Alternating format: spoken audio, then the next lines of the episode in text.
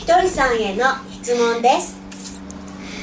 浮気が絶えずお金も家に入れない主人と別れる決意をするたびに親兄弟親戚から5歳と3歳の子供のためとか世間体が悪くなるからとか離婚してどうやって生きていくんだなど離婚の決意をするたびに引き止められます。どうしていいか分かりません。どうしたらいいのですか？教えてください。まずこの話を基本的に言うとね、はい。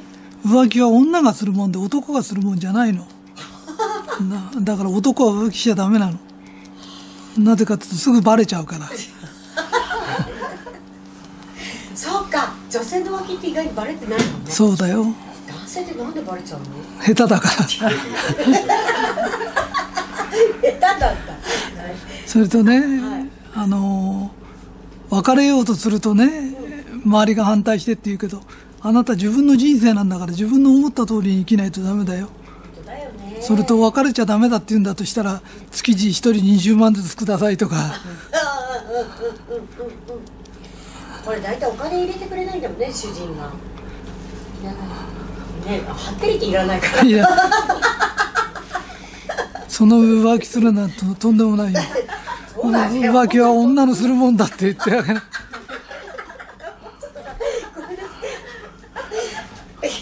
すごい嬉しいお言葉。ですね皆さん本当ね。皆さん嬉しいお言葉でしたね。はい。ということで今日ははい。結論は浮気は女がするもんだ。はい以上ですということであなたももしかして浮気した方がいいかもしれませんよってねそうだねはいということであなたならばきっとバレないからあなたならバレないそうです。はい。で、自分で自分の人生を決めてくださいね。以上です。今回の質問です。主人は思い出の品が大好きです。今は使わない昔のもので、狭い我が家には収納できず、外にトランクルームを借りていますが、それでも捨てたがりません。段ボール箱が部屋を占領しているので掃除をするたびにため息が出ます。いらないものを捨ててほしいとお願いしても主人は怒り出します。はっきり言ってそんな主人に愛想が尽きて何度も家出しようと考えてしまいます。これって修行でしょうか？なんかつよりね。旦那さんが一番いらないものになってるような気がする。それよりもね。そう思っちゃった。ごめん。途中で笑っちゃった。すいません。奥さんが自分の楽しみが足りないの。ああそうか。気になっちゃうのそこがね。自分の旦那の趣味が気にならないぐらいね。うん。自分がねうん。楽しまないとダメだよね。そういうことですね。旦那がきっと旦那は奥さんのことを忘れて物集めしてると思うよ。そうですね。旦那さんはね。だから旦那のことを忘れるぐらい楽しいことしな。本当ですね。気になってるってことは自分に対してのね好きなことが足りないんだね思いがね。楽しいことが。ということでひとりさんそれで大丈夫ですか？はい OK ですよ。大丈夫ですか？大丈夫ですよ。自分に楽しいこといっぱいしてみてください。以上です今回の質問です。どうしても相性が悪い人がいます。しかし仕事上避けられない接点があり仕事もできる人なので付き合わざるを得ません。その人は自分に良い顔を見せながら他の人の前では私のことを悪く言います。より親しくなり自分に取り込む。または仕事に専念して何も考えない。または距離を取り縁を切っていくなどいろいろな対処を考えていますがどう考えていけばよいのでしょうか？この人は頭のいい人だよね。はい。一つの問題に三つも解決策を。ですね。でどれでもいいからやってみな。はい。自分が一番簡単にできることからやってみな。うんうんうんうん。それで解決するからどれか一個ずつねそれでやってってみたらいいんだよね。そういうこと。はいできることからね。そういうこと。でできることだから3つ出したんだと思うよ。はい本当ですね。自分が思ったことをやるぐらいいいかもね。そうだ。うんもうか回答は出てましたねじゃあクイズはね。頭のいい人だよ。はい。ということで頭のいいあなたは自分が考えたことを1個ずつやってみてください。以上です。ひとりさんへの質問です今年のカレンダーのひとりさんの大笑いを見て今年は1日1回人か自分を笑わせようと計画し最初の3日間は笑いのネタがあったのですがそれ以降出てきません。自分を含め人を笑わせるのは難しいなぁとしみじみ思っています。どのようなことを心がければもっと人を笑わせることができるのでしょうか。今までで一番あなたの言った中で面白いのは3日しか続かなかったってことが面白いよね。だからその話をいっぱいした方がいいよ。本当だね。ネタにそこはネタになってる。そうなんだよ。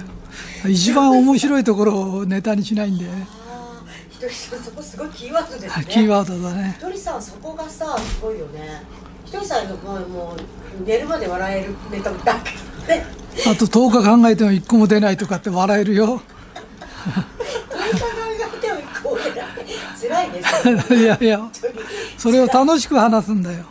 ああのねー楽しい人っていうのは楽しい話し方をするんだよ。うんうん。内容が大したことなくても楽しい話し方ができる人なんだはい以上です。そうですね。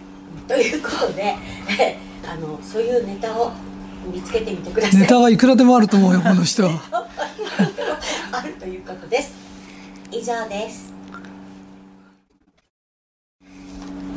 今回の質問です。おかげさまで仕事の仲間にも友人にも恵まれています。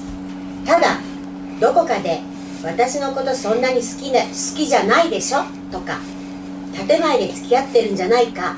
と相手に思ってしまいますずっと仲良くしていきたいと思っていながら相手を信用していない自分が嫌なのです。人を信じるにはどのように考えていったらよいのでしょうか？これはねその人が自分を信じてないの。で自分のことを疑ってるの。で自分にやってることで人を人の方へやっちゃうんだよね、そうですね。はいはいはい。うん、だから自分をもっと愛してあげることだね。そうですね自分の足の短いとこが大好きだとかね。物忘れが好きだとか。すぐ落ち込むとこが大好きだとうんか本当だね。いっぱい自分のこと褒めたらいいよね。自分の欠点から自分の英語まで好きになったら人のことを許せるようになるよね。そうですね。本当にその通りだと思います。英語も個性だから。自分を大好きになったら人のこと大体気にならなくなるよねきっとね。うん自分のことを疑ってるから人のことを疑っちゃうんだよねあなたは私の鏡ですなんですねそうだね以上ですはい、ということですね。はい、以上です。今回の質問です。私の父は重い内臓疾患で入退院を繰り返しています。この先どうなるのかわからないと覚悟していますが、これから先、私はそんな父にどんな風に接し、言葉をかけていってあげればいいのでしょうかという質問です。これはねみんなよく勘違いするんだけどねはい。心配しすぎなのはで心配っていうのはねお金もらってるお医者さんとか看護師さんがするもんで ね。あなたは治るのが当然だぐらいのつもりで明るい気持ちで接してないそうすると明るい波動が出るからねはい。あなたはお医者さんじゃないんだから心配したって治すことはできないんだから本当ですね。もっと気楽に。そうなんとかなるから大丈夫だか そうらそうそうそう。もうお父さんなんとかなったら大丈夫だよって言うしかないね。そうで治るのが当然ぐらいに思ってればいいのはあ、その考え方の波動ですね。心配から心配事を呼び寄せるからねはい。以上ですはい。ということです。今回の質問です。仕事を20年くらいしていますが、どの職場でも嫌な仕事や面倒な仕事になると、うまく逃げたりする人がいたりして、大変な仕事はいつも同じメンバーが引き受けているなと思うことが多々あります。そして優しくて働き者のスタッフが体調を壊したり行き詰まったり退職してしまうのにうまく逃げるスタッフは定年まで働いていたりそれを見て理不尽を感じることが多々あります。この問題をどう捉えれば楽しく過ごせますか？ということですけど。そういうことが起きるということはね自分を可愛がり方が足りないの、はい。自分も、ね、そう自分をもっと可愛がって自分を愛してもう自分を尊敬するとそういう現象ってなくなっちゃうの。本当ですね。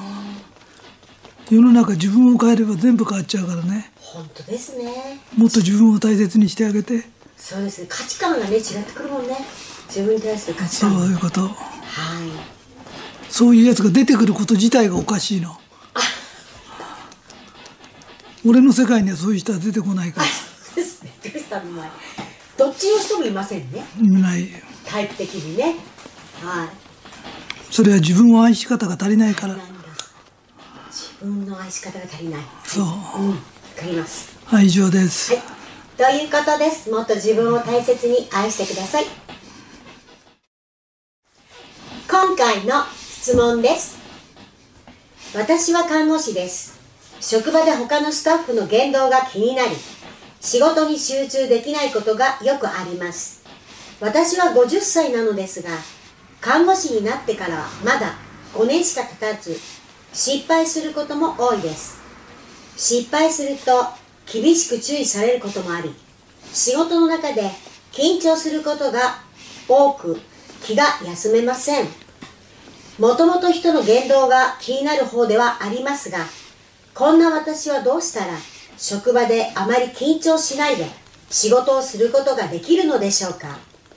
今の職場に勤めて3年目になりますが人間関係を悪化させずに働き続ける方法があればお願いします。という質問です。いつも言うんだけどね世の中を深刻に考えすぎなの。もっと気楽に考えること、なんとかなるよと思ってればなんとかなっちゃうの、怒られんじゃないか怒られんじゃないかって言ってね自分をいじめちゃダメだよ。本当ですね。褒められんじゃないか褒められんじゃないかと 期待してな。そうです褒められるんじゃないかって。それいいね。また褒められるんじゃないか。え？また褒められるんじゃないかすごいねそれ考え方で気分が全然変わっちゃうね。うん変わっちゃうよ。ワクワクしました私も。はい以上です。はい、私も褒められるんじゃないかってこれから意識します。あなたもそうしてください。今回の質問です。父が会社をやっています。小さな会社ですが良い取引先とご縁をいただき仕事は安定しています。短大卒業後私も父の会社で経理の仕事をしているのですが会社に入って分かったことは父のずさんな金銭感覚です。高価な車を頻繁に買い替え宝飾品を持ち毎晩飲みに行きます。押し出しはできていますが母からほとんど貯金がないと聞きました。仕事が安定しているうちに蓄えてほしいのですがどんな言い方が一番良いのでしょうか。という質問ですけれど。基本的には間違いがあるのね。はい。それは飲み歩いてはいけないとか会社買っちゃいけないとかはい。思ってるあなたがおかしいの。あはいはいはいはい、はい、お父さんの方が稼いだもんだからお父さんが何使っても構わない。言うことがあるとしたらお父さんも使うんだから私たちにも回してよと。まあ、確かに貯金はないけど借金はないみたいだねこれね。この人それとね金銭感覚って治らないの。はい。うんそうですね。でなぜかそれでうまくやっていけたんだからこれからもやっていけるの。そうだねまあそういう人って働かなくなるとね死んじゃうか。はい。あの稼がなくなっちゃうの。遊んでるから稼いでんの。ひとみさんそれすごくわかります。あーじゃあ私たちにも少しお金回してよ。っていうだからお父さんが車買うんだったら私たち今シャネルのバッグ買ってとか。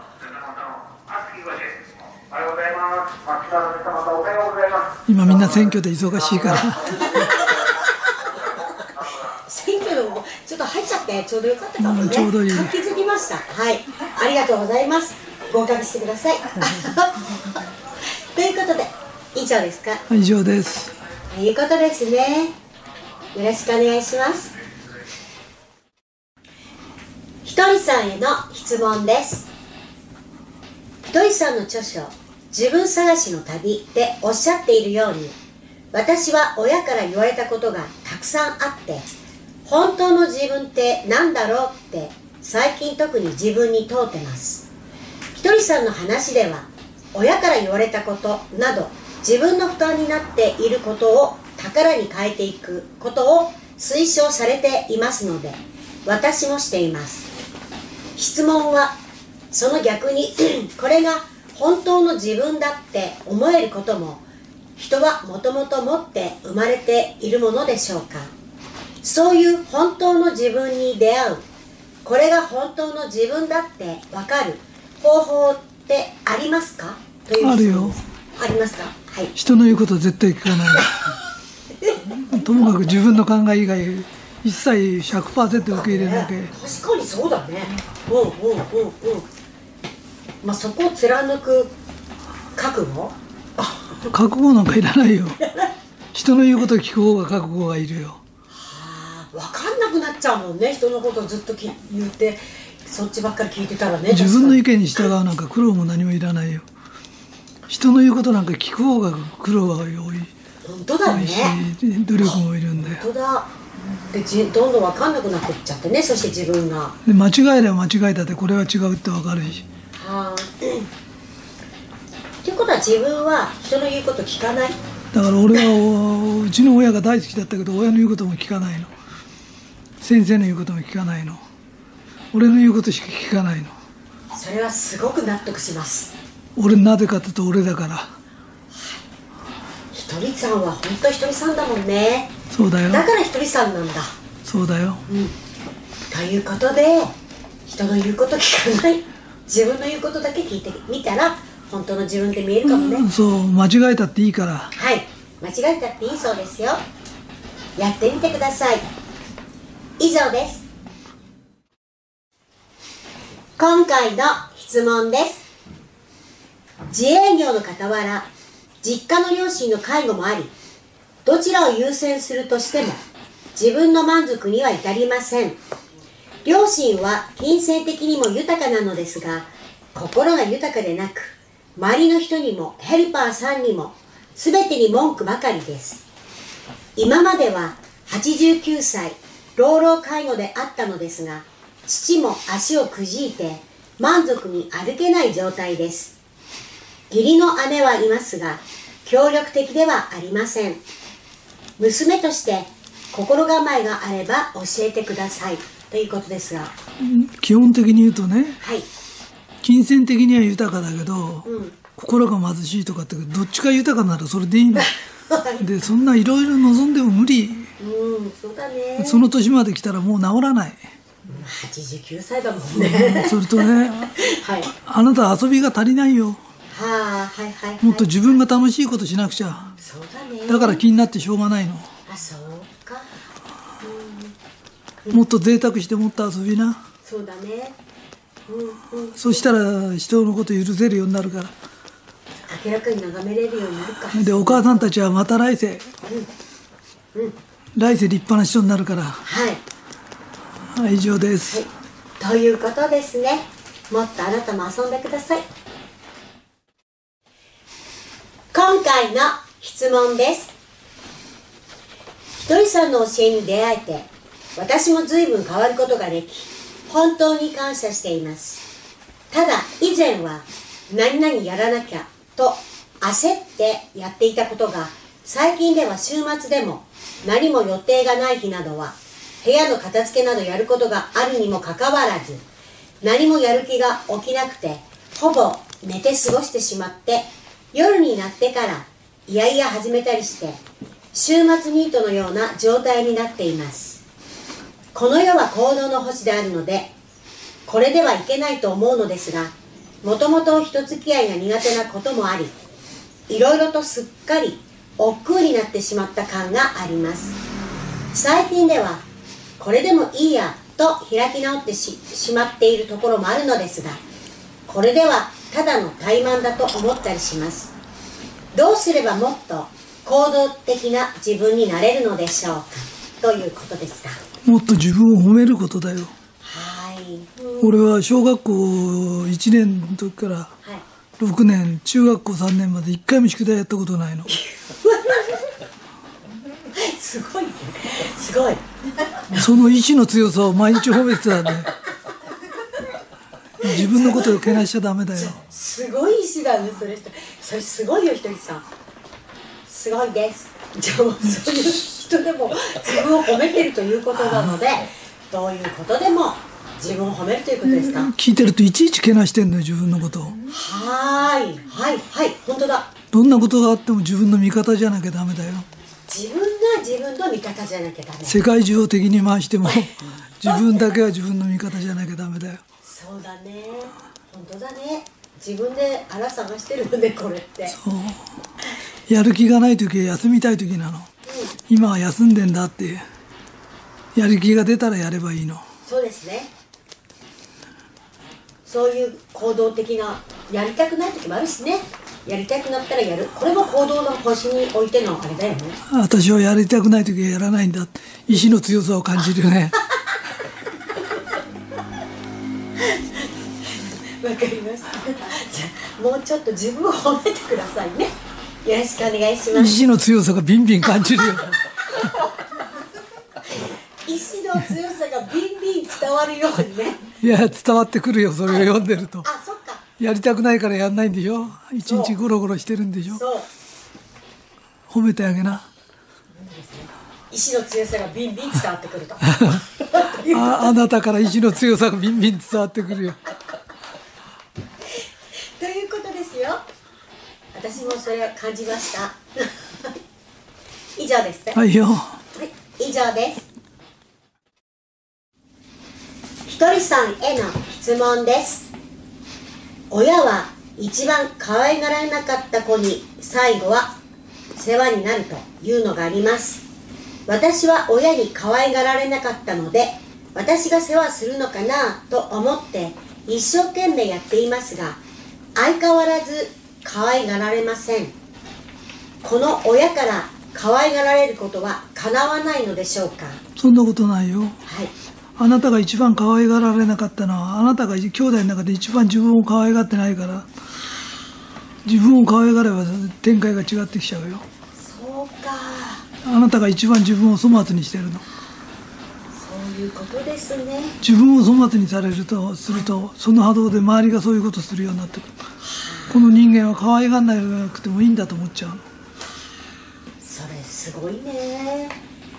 いやー大きいなこの話は。深い。大きいなんじゃなくて深いです。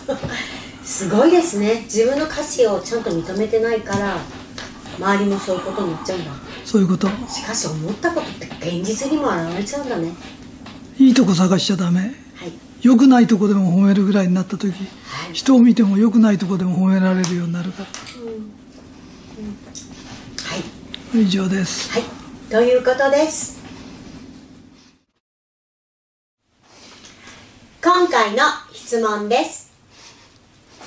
えー男性からの質問です。私は男性が好きです。好きな人もいますが、なかなか言い出せません。周りにもひたすら隠して生きてきましたが、もう我慢するのに疲れてしまいました。このまま我慢を続けるか告白するか迷いに迷っています。山の小さな町ですから告白したらどうなるか怖いです。どの道に進めば今より幸せになるなれるのでしょうかという質問ですけれど。これはね自分の話だからあなたと一緒になるかどうかわかんないんだけど、私は女が好きなんですよ。でティーバッグが好きだってカミングアウトだいぶ前からしてんだけど 何の問題にもなってないからあなたもきっとならないよ。まあひとりさんの場合女性が好きだという言葉では普通なんだけどフィーバックをちょっと強調してるもんね。そうだよ。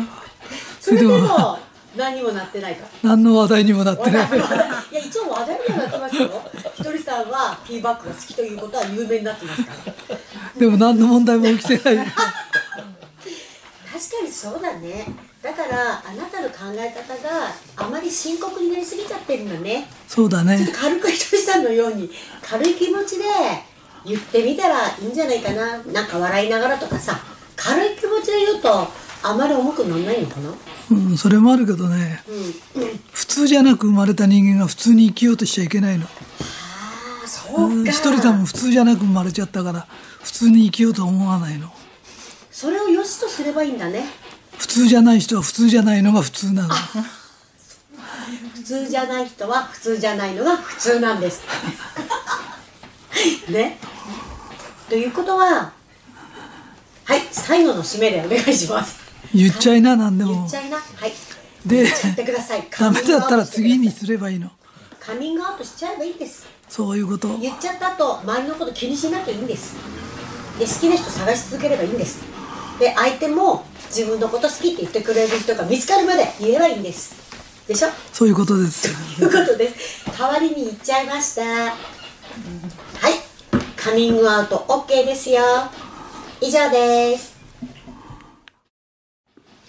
今回の質問です。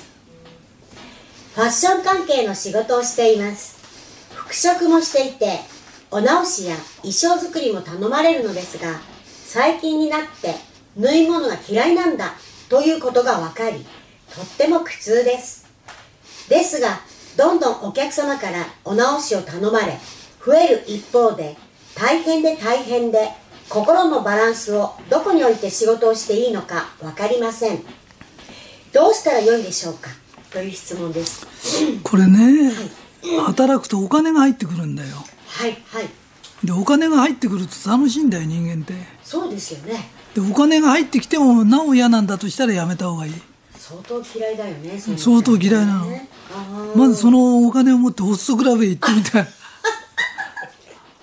それはすごく賛成ですね。あ気分転換必要だよね。そういうこと。せっかく稼いだのに気分転換してないんだと思そうだこの人さお金稼ぐことしてるんだけど自分を楽しませることしてないのかな。うそうだね。